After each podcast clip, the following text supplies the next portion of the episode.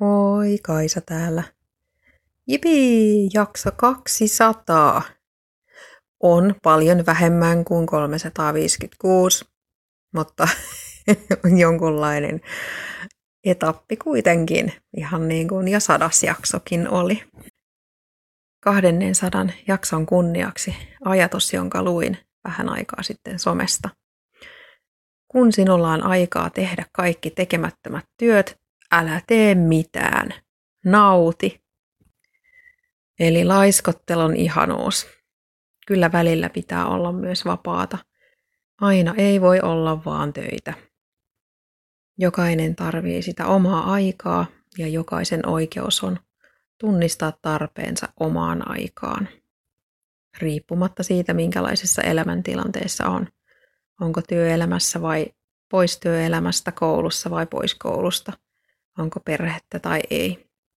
Joskus on vaan hy- hyvin huono, eli juuri oikea päivä nauttia siitä, että menee makoilemaan riippumattoon ja katsomaan taivaalle. Tai kiertää sen järven vielä viidennenkin kerran, koska siellä on vaan niin kivaa. Tai koska tuntuu olevan nälkä niin jatkaa aina vaan syömistä, vaikka olisi syönyt jo kaksi kurkkua. Toi neuvo on mun mielestä erittäin hyvä. Täytyisi laittaa se seinälle niin, ettei unohdu. Mulla on tapana silloin, kun on aikaa tehdä tekemättömiä töitä, niin tehdä niitä tekemättömiä töitä. Mutta olisi syytä välillä vaan olla tekemättä oikein mitään. Käyttää se päivä tavallaan hyödyttömästi, mutta kuitenkin se hyödyttömyyshän tarkoittaa just sitä, että siitä saa kaikkein eniten virtaa. Silloin kun panostaa siihen, että ei tee kerta kaikkiaan yhtään mitään, niin riittää vaikka kuinka pitkäksi aikaa hyviä ideoita. Sen, sen päivän jälkeen riittää hyviä ideoita. Ja sen päivän aikana oppii todella paljon, jos oikeasti on tekemättä yhtään mitään.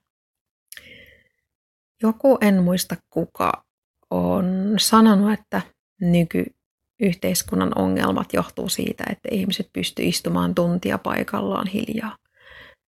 Mä uskon, että toi on todella pitkälti totta. Ihmiset pelkää laskeutua sinne omaan sisäiseen niin sanottuun hiljaisuuteensa, jossa on ihan hirveä vekkala todennäköisesti, koska siellä ei ole kukaan käynyt pitkään aikaan. Ehkä aina ei ole helppo arvostaa omaa itseään, tiedän sen omasta kokemuksesta. Mutta itsearvostus lisääntyy sillä, että opettelee istumaan sen tunnin hiljaa. Ja itse asiassa joskus se, että ei tee mitään, tarkoittaa sitä, että nukkuu. Jos on väsynyt, se on erittäin hyvä idea.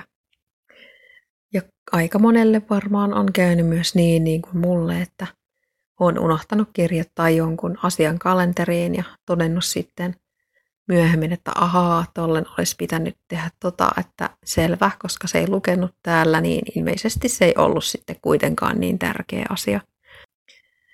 Mutta hei, suosittelen panostamaan siihen, että on välillä sellaista aikaa, että ei tarvitse tehdä yhtään mitään.